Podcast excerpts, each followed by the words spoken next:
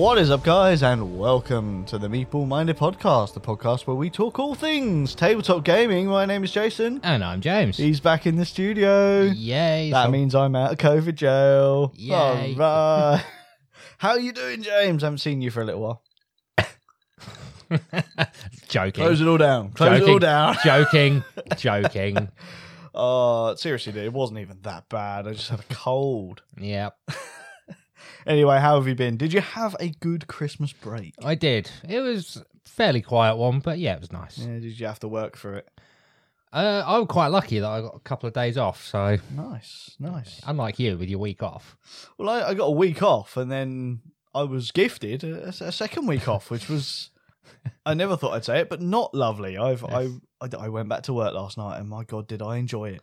Only because you know it was in the middle of the night, and you know I didn't actually have to talk to anyone. But you know, back to normal tomorrow, so I'll be moaning about work by the end. yeah, I, I mean, I, I touch wood. I'm lucky that I've never had the house. Obviously, we've we've all had the um the lockdown periods where we might as well have sat indoors because nothing was open. But I have not had the misfortune to have to actually be confined to my house.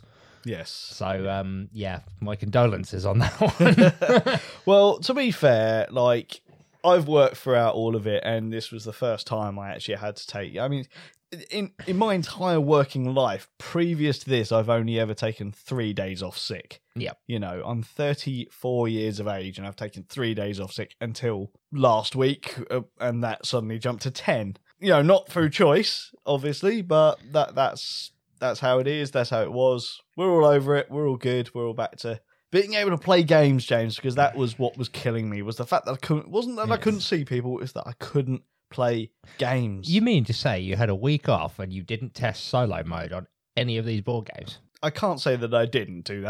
Uh, I main, if I'm honest, I mainly played solo legendary, but I just I don't dig solo games. I'm just not into solo gaming. It's, No, it's I mean I, I do appreciate that because gaming for me is a social aspect. It's like no, no, I I play these games because I want to you know play with other people. It's like yeah, yeah, exactly, exactly. It's a very sociable thing to do. And yes, speaking of sociable, we are going to talk about a game today, aren't we, James? we are talking about a game. It's a brand new game to you, isn't it, James? It's a brand new game to me. I played it a couple of weeks ago before I ended up in COVID jail. Yep. And uh, yeah, we're going to be talking about Die of the Dead, which was a game from last year. Just off the bat, what did, what were your first impressions of it before we we dive into it? I really liked it. Yeah, It was uh, it's a good fun little game with um plenty of opportunities to uh, really mess with you, the other players, which Indeed. obviously that's a big plus for me. indeed, yeah, and we're going to dive into that a little bit more. Uh, after we've had our discussion of the Die of the Dead, obviously Paul will be back with all of this week's news and Kickstarter campaign, so look forward to that a bit later. But I think we've had enough idle chit chat. We've been talking for nearly five minutes, so should we dive into this uh, discussion? Yeah, let's do that. Awesome stuff. So, Die of the Dead is a dice rolling memory game by Radical 8 Games, and it was released just last year in 2021. It is for 2 to 5 players aged 14 and up, with an estimated playtime of around 45 minutes. It's the Day of the Dead festival, and players take the roles of friendly spirits guiding souls from the land of the dead up the marigold stairs to the land of the living. To do this, players choose one of four highly decorated coffins containing coloured dice representing souls. Shake those caskets. Each casket also has two part actions, which players will also complete to help them on their path to victory. The first player to best use their actions to guide nine of their colourful dice souls up the stairway to the land of the living is declared the winner. That's the basic premise of the game, but what comes in the box when you purchase Die uh, of the Dead, James? Okay, so contained within the box is one set of 3D stairs, four coffins, four coffin boards, four token boards, 12 tokens, 75 dice, five player boards, and one City of the Dead board. Very, very nice indeed. Now, this is a Mexican themed game, isn't it, James? Yes. And a lot of those components that you were just talking about, they don't necessarily have English words like that, do they? No, I was uh, paraphrasing because I'm not attempting to translate the Spanish Exactly. or even uh, attempt to sp- say the Spanish words because No. yeah, so obviously the actual festival in in question is a Mexican festival that is celebrated. I am terrible and I don't like butchering other cultures, things like that. So essentially the English version is the Day of the Dead festival. Let's talk about the theme before we talk about the components of this game because how do you feel about the theme of this game, James? Uh, I think the theme fits very well. You know, like you said, um, I think the Day of the Dead festival's been quite represented in um, uh, media. Spe- uh, specifically, I think it's one of the more recent James Bond films had a big thing in the opening, sort of like, and a lot of people I, I see with the um, the sort of uh, the makeup, Mm-hmm. especially around Halloween, Yeah. and um, is it a Disney film that's come up? It's Coco, yeah. Yeah. It's uh, Coco. It- It's basically as Coco the board game, Hmm. yeah, essentially. But it is a, a well-known festival. You know, it's, it's a very bright and colourful, vibrant colours. You know, where the families and loved ones celebrate the lives of of the recently deceased friends and family, obviously. So you know, and they they all have all their lovely murals in the, in the houses and general tributes to everyone that they have loved that has passed. And I love the festival. I really, really do. And it's I just love all the bright, vibrant colours. But this game, even before you open the box, is absolutely stunning.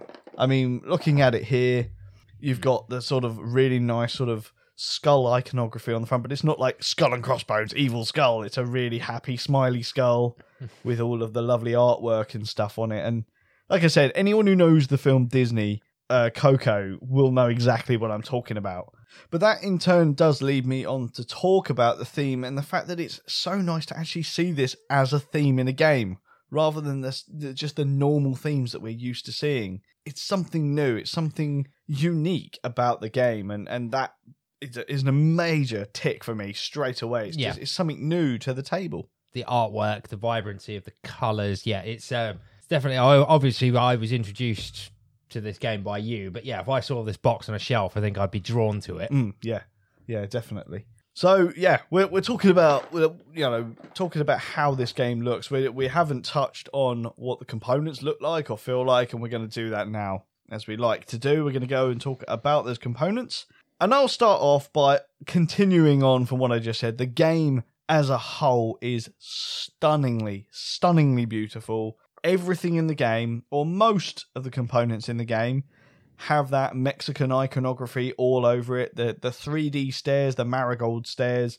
are just beautiful. They are a real sort of table draw. You know, you're walking past the table, you've got those lovely 3D stairs there. It's going to draw people's eyes to the table and, and look what's going on. But they're they're hands down beaten by the caskets. I was about to say it's that I think actually if I if I hadn't seen this game and I was walking past the table, it's the caskets that would draw Mhm. draw me to it. Yeah. And it, it, I don't think we can even really do it justice talking about the caskets. You know, I will try and get some pictures of these up on our Instagram. So if you uh, don't follow that or haven't seen it, link for that will be in the description. Nice little plug. Mm-hmm. Awesome stuff. The caskets are stunning and they're really well made as well. They feel durable. And considering the dice that need to be inside them, and, and in some circumstances, there's a lot of those dice in Yep. there. They are very, very durable. So let's let's talk about the dice. I know we, we could talk about the caskets again in a minute if you so wish, but let, let's talk about the dice first because I want to get them out of the way. Yep. How do you feel about the dice? Um, to say the way we've been going on about this game, I'd say the dice are they're just standard coloured dice. Yeah. um, that you would get in most like I wouldn't say most entry level board games, but the kind you know the kind you get in a dice Yeah. pot. Yeah, yeah, Basically, it's yeah. they're fa- fairly basic. They do the job. Yeah. Um, you've obviously got the special dice in there, which I'm sure we'll get to in the rules section, um, which have the skull on them. Mm-hmm. Yep. Uh, but yeah, other than that, they're just standard d6. Yeah, I mean they're they're probably a bit more hefty, a bit more chunky than uh, than your standard dice, I would say. But other than that, that they are very bland, opaque dice. Uh, I think they really missed a trick considering how much effort they put into everything else. I probably would have gone maybe a more dual style dice, a crystal crystal acrylic style dice. You know, just to continue that theme, just a little bit more. Just needed to be just that little bit extra. But yeah, I'm going to say it now. That's the only negative I have about the uh, about the quality of, of this game. What about you? Is there is there anything else that really draws your attention? Or Yeah, I mean, I don't, I don't even necessarily think it would be a, a negative in my mind. It's like, yeah, all right, they could have been a little bit better, but there's nothing inherently bad about Mm, them. yeah. just get that one out there. But yeah, I mean, considering the effort they've gone through the rest of the game, it's, I suppose it's a bit of a, well, they're just standard dice. Yeah. Moving on. Yeah, exactly. so let, let's. Do you want to talk more about the, any particular components that stand out to you? Um, no, I think we've done the two. The two standouts are definitely the marigold stairs and the and the caskets. Yeah. And yeah, we'll talk about the, the little player player boards as well. Again, the, the iconography is carried over to those as well. All that we can really say is the iconography is across everything, Yeah. and it looks amazing. So yeah, It's what you'd um expect standard punch board, I think. So it's wh- Yeah. what you'd expect from standard punch boards, durable. So yeah, let's talk about the gameplay because that it's a game and we like playing it. Um, how do you feel about the gameplay? I know that dice games aren't usually yours or even my bag. So Well, not just dice games, memory dice. Memory games, dice games, yeah. which um is a integral part of this game and is trying to keep track of what is where. I am not very good at these games. Well, you say that, James, but you won the first one. I did, which I think is rank beginner's luck. Because um, by my own admission at the table, I was like, I haven't got a clue where anything is. But that's half the fun of it, Yeah. James. But anyway, so that people can understand what we're talking about, let's talk about how the game works a little bit. So you have four caskets which are out on the board. Three of the four caskets will always be closed. The first one on the board will always be open so you can see what's in that one. Next to those caskets, you also have um, essentially some in- a list of instructions of what you want to do. So when it's a player's turn, you pick a casket and you perform the two actions which it states on those cards. Now, the very first one is nice and simple. You can add up to three prepared souls into the casket or one unprepared soul. You then shake that casket. If a one is revealed by any of the dice in there, that casket is closed. It moves along and bumps all of the other caskets on. The one that was on the very end in uh, space number four doubles back and becomes the new number one. Casket opens. That's pretty simple.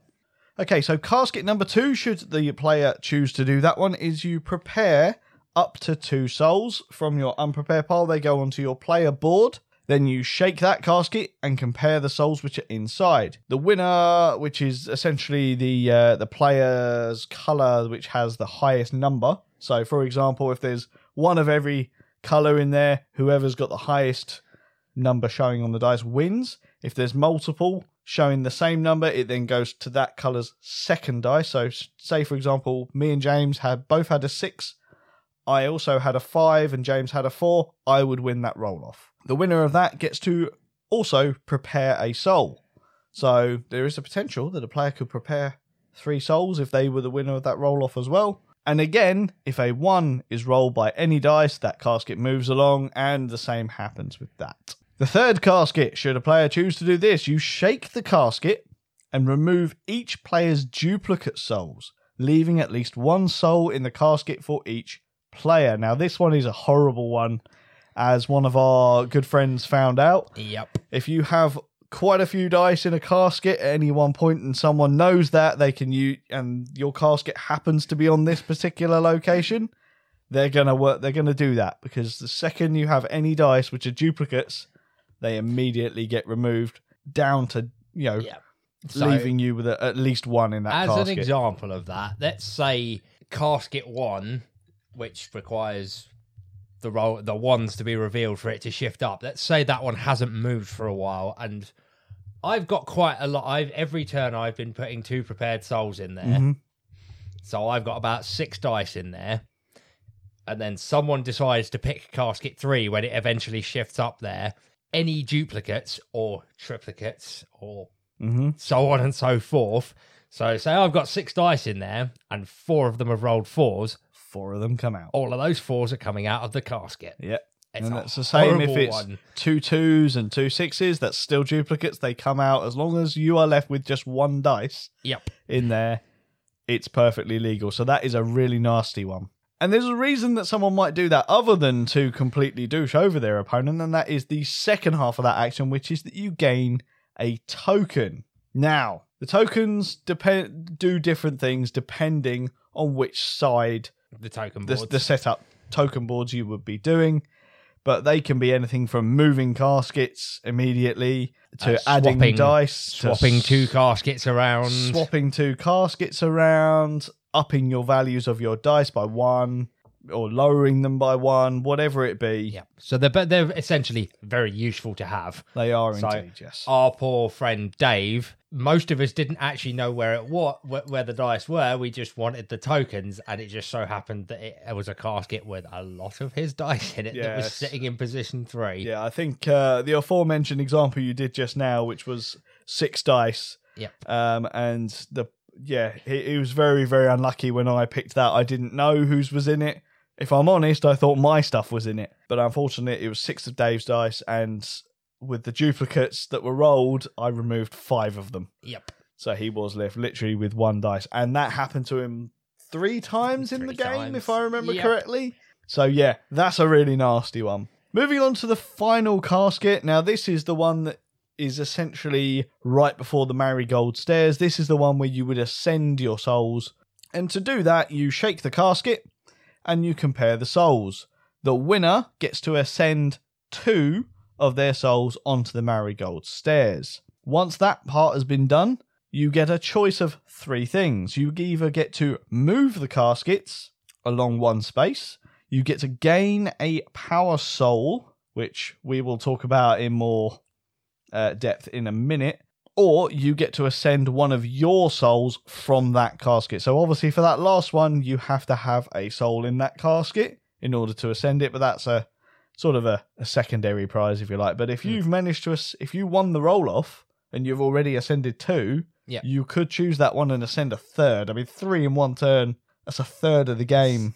Uh, and it's also worth noting at this point that the marigold stairs have icons on them depending on where you put the dice. Some which of them are give you bonuses as yeah, well. because some of them are black. What's important to note about this one is the roll off. It's like the player who shook the casket gets to ascend, but if there's another player's dice in there and it's won the roll off, you have to ascend your opponent's dice instead, Indeed. which is where those blank spaces on the marigold stairs. So it's like, oh, you you can ascend it, but you're getting nothing for it. Exactly. Yeah. Um, and some of those icons will give you those power souls. So you could assign, you could ascend three souls, still get the power soul Indeed. if that Indeed. space is open, which is what pe- most people tend to go for first if it's available. Indeed.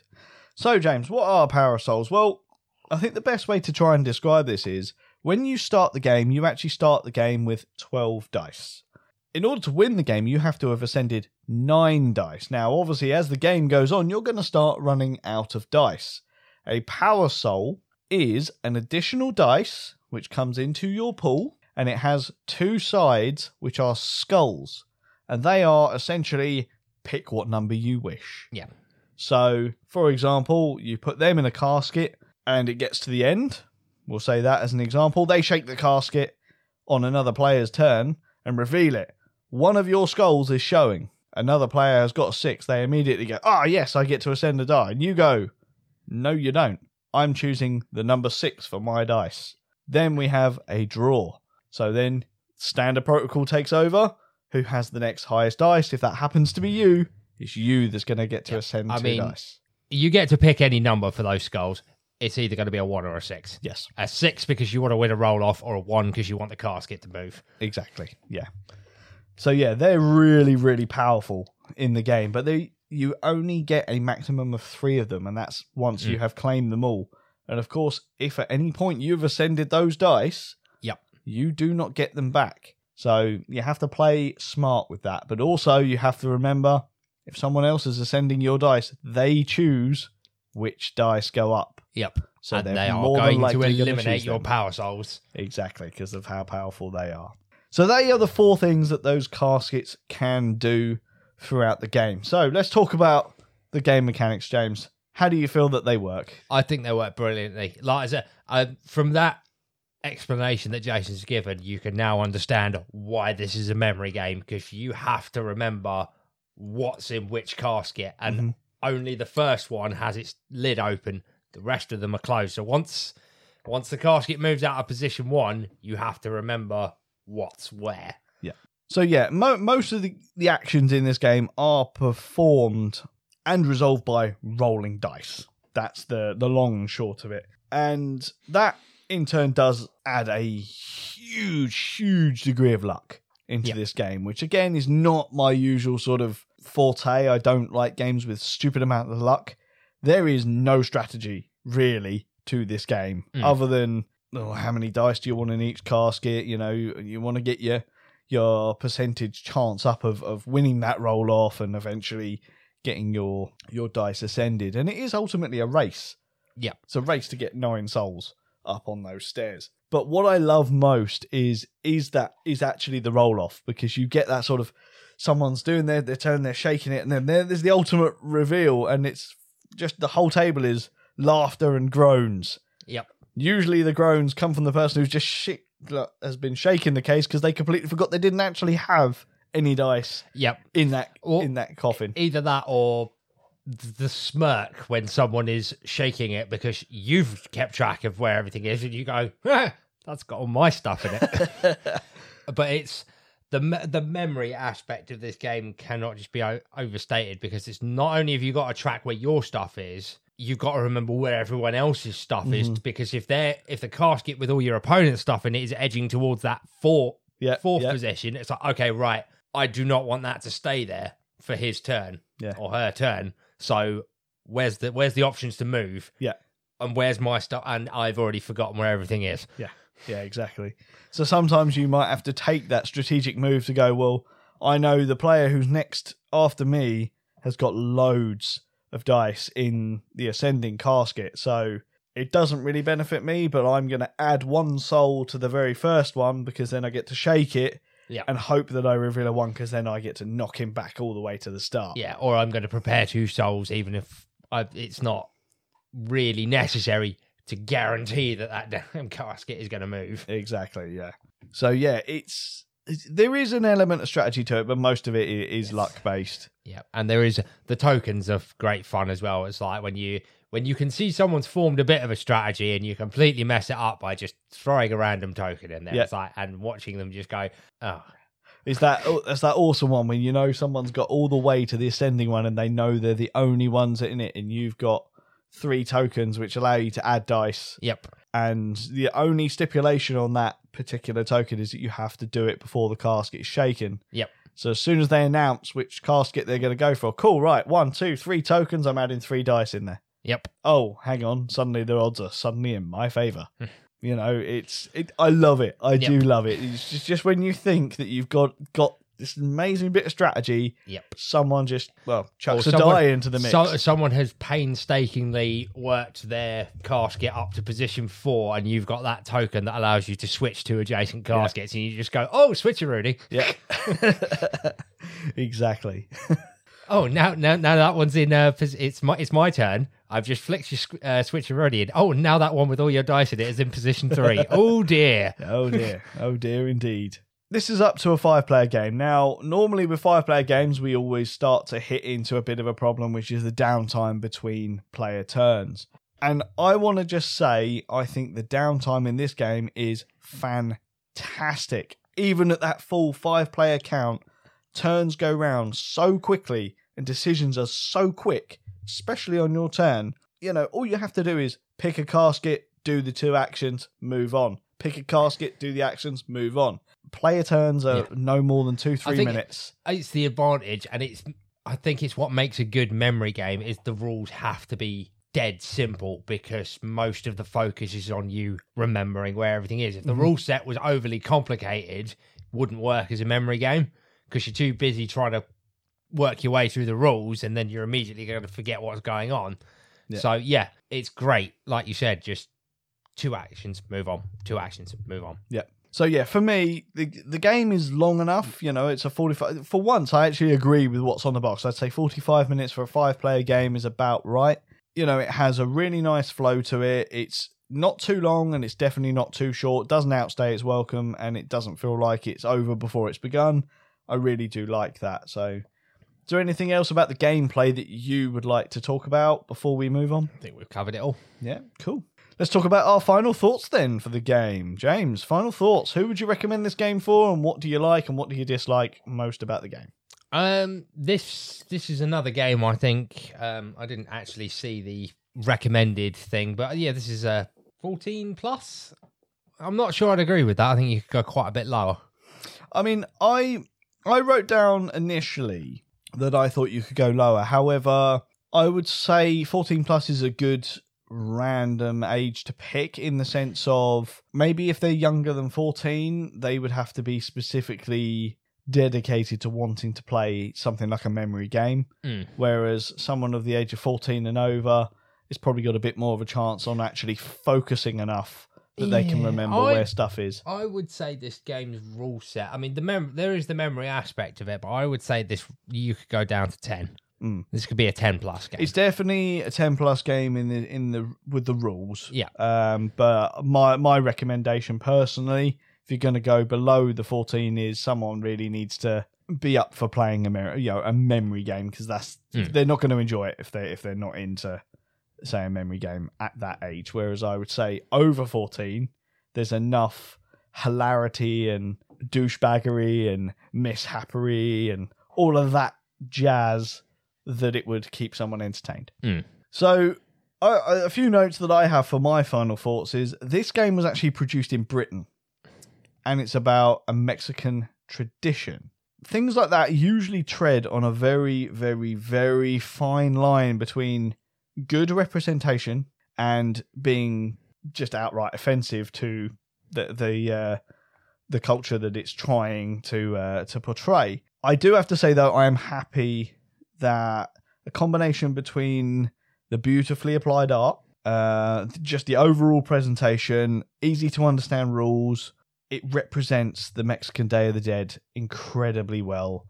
Um, a little bit of research online seems that that sentiment is echoed throughout the world, including uh, including Mexico, which is big big tick for that one. Who would I recommend the game? For me, it's a really really easy game. It's a Gateway Plus level. I wouldn't say we're talking Gateway level. There's a little bit more to it than a standard Gateway game like Ticket to Ride, but the next level up definitely. It is simple and easy to understand. The gameplay time is not too short, not too long, as I said, which is good. The age rating, as we've just said, I think is pretty good, but potentially could be lower. I think the player count is really good. I will say I've played this at a two player count as well. The five player count is much better. Four and five, I think, is the optimum player count. However, very different style of gameplay with two. But yeah, I I, I think I'd recommend this to most people. I, I think non heavy duty gamers might enjoy this.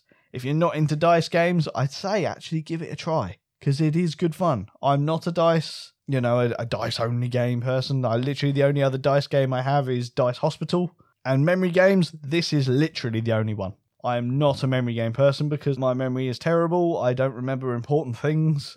Uh, even remembering rules is is hard sometimes. But yeah, I really really like this game. So you probably guess I'm uh, heading towards the Meeple rating. So James, what is your rating for this game? I'm going to give Die of the Dead a nice solid 8. Uh, so yeah, for me, just literally copy and paste everything I've just said. Another thing that I haven't mentioned throughout this game is right now, at the time of recording, you can pick this game up for anywhere between thirty and forty pounds. I think that's a steal for this game, and I too am going to award this an eight out of ten. It is a great game. So, guys, that is our opinions, our first impressions, and our. Well, I mean, we've played it three or four times now, but that's our opinions on the Die of the Dead dice game. Have any of you guys played it out there? What were your opinions on it?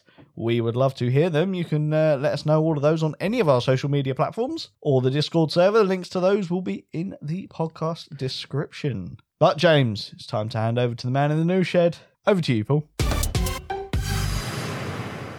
No, you can stay out there a little longer, thank you very much. I told you not to have that curry last night. You know full well what havoc anything spicy plays on your internals.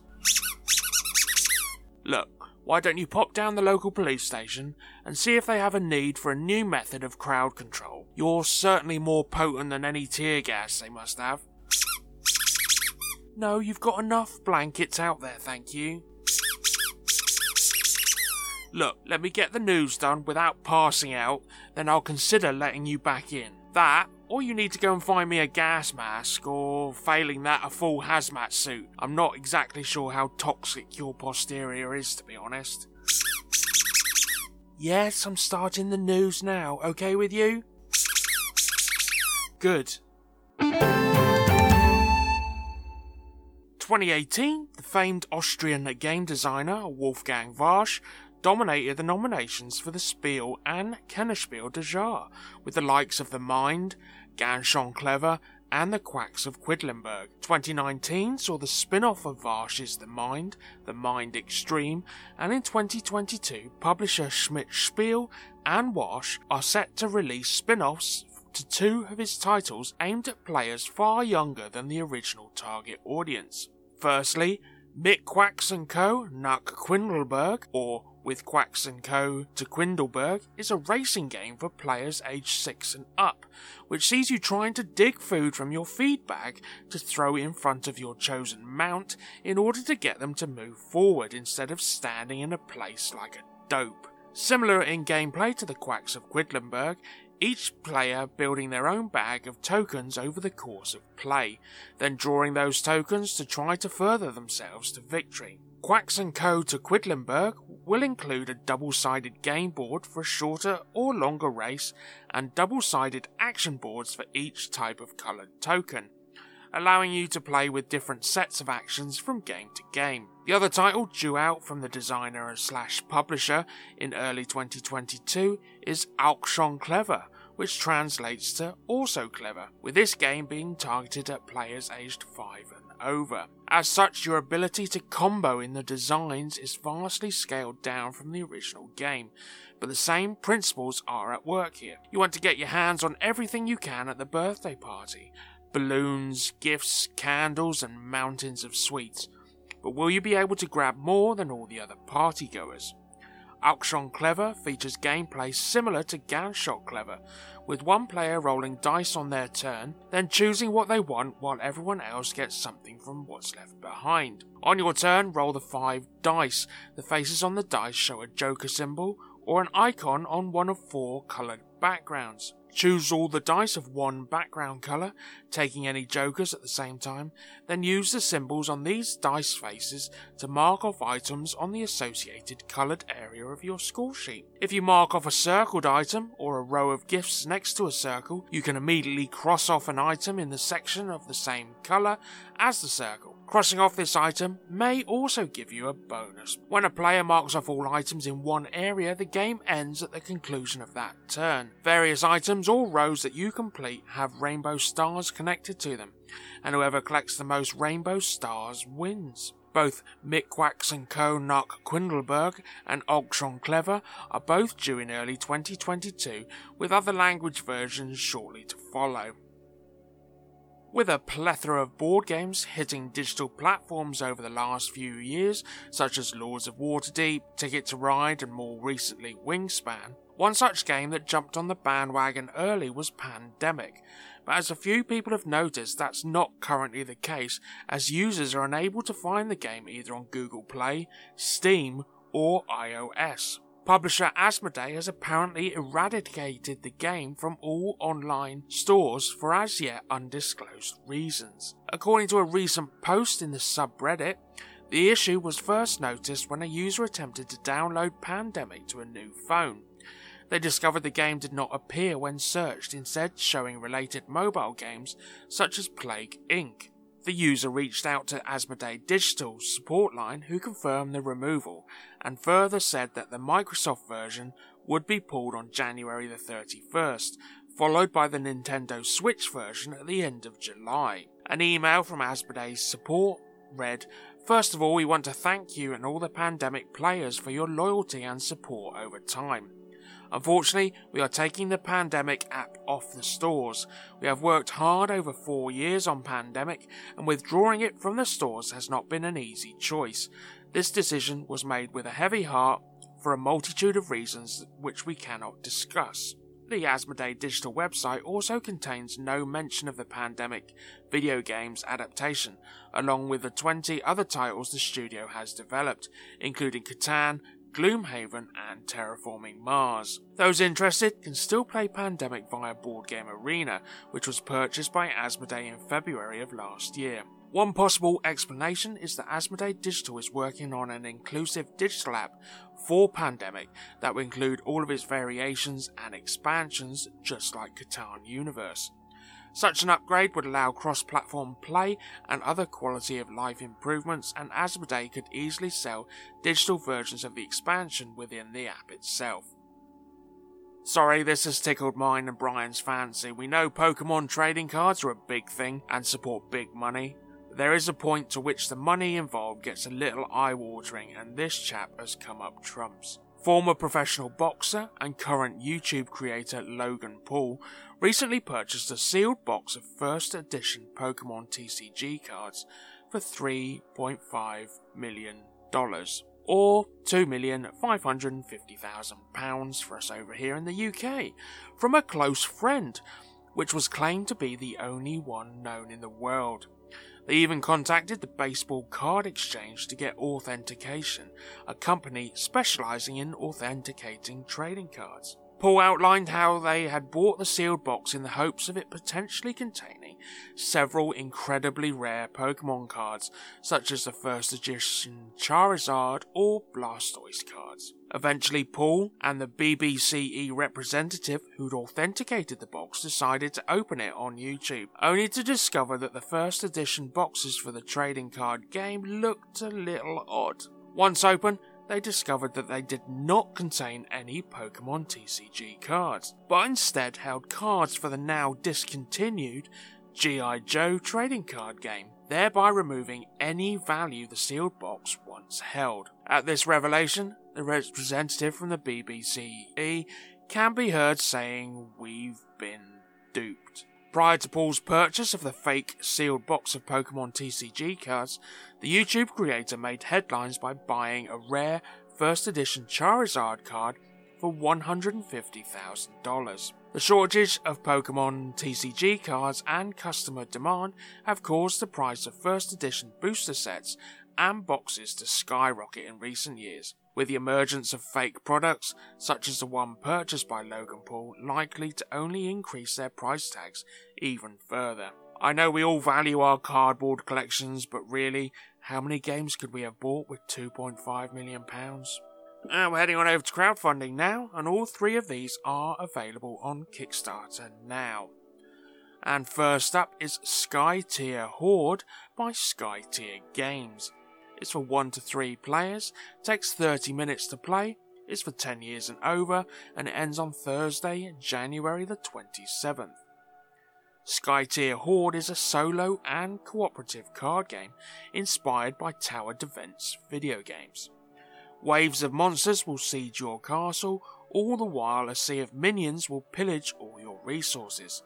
Choose a legendary hero to rally your troops, defend your walls, and defeat the outsider. Now go and fight for the Alliance. The core gameplay of Skytear Horde is the combat between waves of monsters and your hero and troops defending the castle. If you played card battlers like Hearthstone or Keyforge, you will find yourself at home. You lose if your castle is destroyed or if your deck runs out of cards. On the other hand, to win, it will not be enough just to survive the horde. You will have to find the resources to leave the castle and tear down the gates that are spawning the waves of monsters. First pledge level is the Skytear retail box, and that comes in at £21 or 25 euros, which includes six separate decks, base cards, and tokens, and all applicable stretch goals. The all in pledge comes in at £34 or 40 euros, which adds another two decks exclusive to Kickstarter to the retail edition. Skytear Horde Deluxe comes in a collector's box with an additional playmat and deluxe tokens for £51 or 60 euros. with the Ultimate Collector's Edition adding an art book, sleeves for the complete collection, and a set of exclusive promo cards for £83 or 99 euros. And next up is Collab by Portal Dragon. It's for 1 to 4 players. It's going to take you 90 to 120 minutes to complete. It's for years 8 and over, ends on Tuesday, the 8th of February. The dawn of a new age approaches and we stand at the precipice. The unbridled power of nature awakens something within. Mysteries demand to be explored, and the results are not always what we expect. Creepy creatures, dangerous devices, precarious potions. Co Laboratory Incorporated provides a shared laboratory space that is the perfect home for your and your outlandish creations. Build interesting devices that open new possibilities. Brew potions that grant you fantastic on demand abilities. Create strange monsters and earn great renown, all while keeping an eye on your fellow scientists and their minions. Scientists bring research into the lab to use on their experiments, but they are not the only ones who benefit.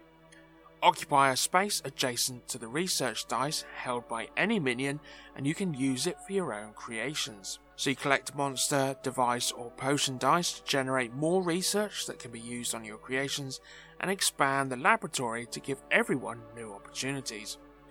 With each new creation, your collection grows, and the placement of each creation in your grid can create new opportunities or gain more renown. Once a player builds their 12th creation, the end of the game is triggered, and the player with the most renown or points wins.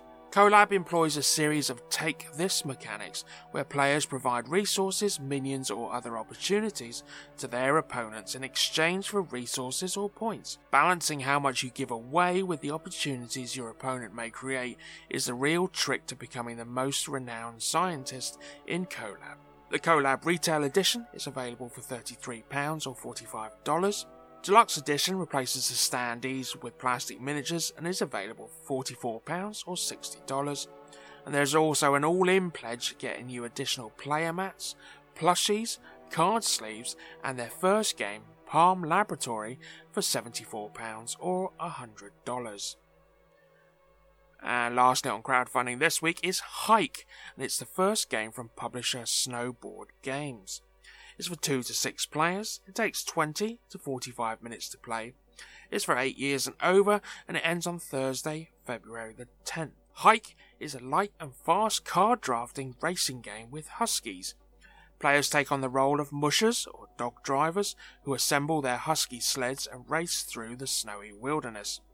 The players carefully select their huskies for their abilities to move over treacherous terrain and pace them in the sled according to their character. They gather the equipment and train their huskies, and then the race is on. The players rely on their huskies' abilities and the preparations they've taken, a combination of luck and skill that would get them the first across the finish line.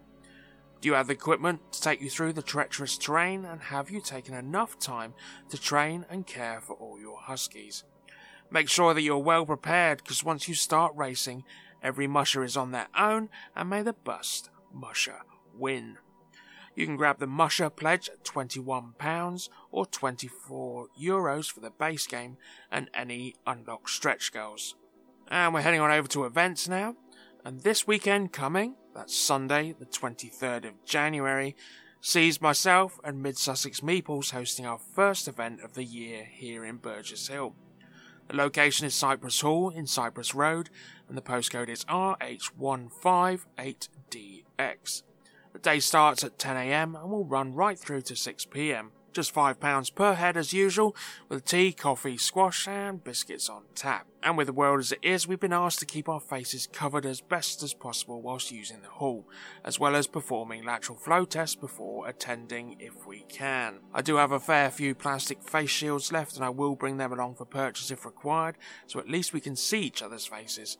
I certainly look forward to seeing you all there. The following weekend, Saturday 29th of January, has Abby hosting Surrey Board Gaming Group. Her day runs from 10:30 until 5:30 p.m. Again just £5 with the location being the 7th Reigate Scout Group Hut, Timperley Gardens, Red Hill, RH1 2AP. And on to the weeklies. Wednesdays has Crawley Gaming Community, being hosted at the newly revamped store, the comic shop in Crawley. Tended to gather from 6ish onwards until close, with plenty of snacks, drinks, and even pizza for purchase if that's what you wish. Thursdays sees three groups running in the form of Worthing board gamers down at the Ardington Hotel in Worthing from 7pm. Dave is now back over in Lewes with Lewes Board Game Club and the Trinity Gaming Cafe from 7pm through to 11, welcoming you for an evening of gaming with a tuck shop on site. Also, Jake and Chris would like to welcome you to Dyson Drinks in Burgess Hill for their Thursday evening social. Entry is just £5 for the evening, with refreshments available for purchase in the shop. Crawley Gaming Club are back up and running again after the dreaded COVID struck, so by all means head on down there on Monday evening at Tilgate Community Centre. But as with everything at the moment, things can come unstuck at any point, so stay posted to the socials just in case anything has to change at last minute. As I've said before, the board gaming community is a pretty sensible one, and none of us would want to attend an event if we thought ourselves as a potential risk to others. Are you sure you've done emitting any and all gaseous emissions? Really? Because that bush behind you looked a little more alive 15 minutes ago. Okay, you can come in to say goodbye then. Well, it serves you right. Anyway, say goodbye to everyone. And it's a goodbye from me. Remember, keep safe, meeples. Keep those dice rolling, the cards shuffling. And we'll be right here for you next week. Hang on, what do you mean, sorry? Ah, damn it!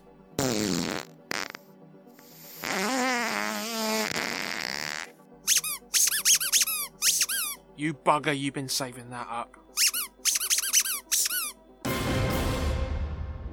Thank you very much for that, Paul, and thank you guys for joining us once again for another episode of the Meeple Minded podcast, where we have been talking about the Die of the Dead game. James, how did you think this one went? Oh, well, it's good to be back. Yeah. Good to be back after a nice little break. It is indeed. I'll tell you what, I'm really glad you're back because I hated recording on my own last week. I feel like such an idiot sitting here talking to myself. You do that most nights, don't you? Oh, well, you're not supposed to tell people, James.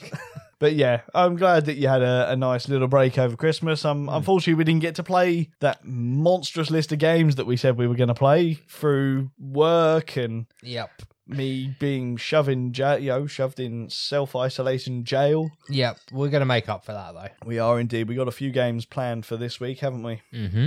Um, and you will probably hear about them in the very, very near future. We've actually come up with a bit of a plan today. So I think we've planned about a month. About a month, two months ahead now, I think, in Yeah. episodes. We're really stepping it up this year. Won't carry on, I don't think. But yeah. That's too much like hard work.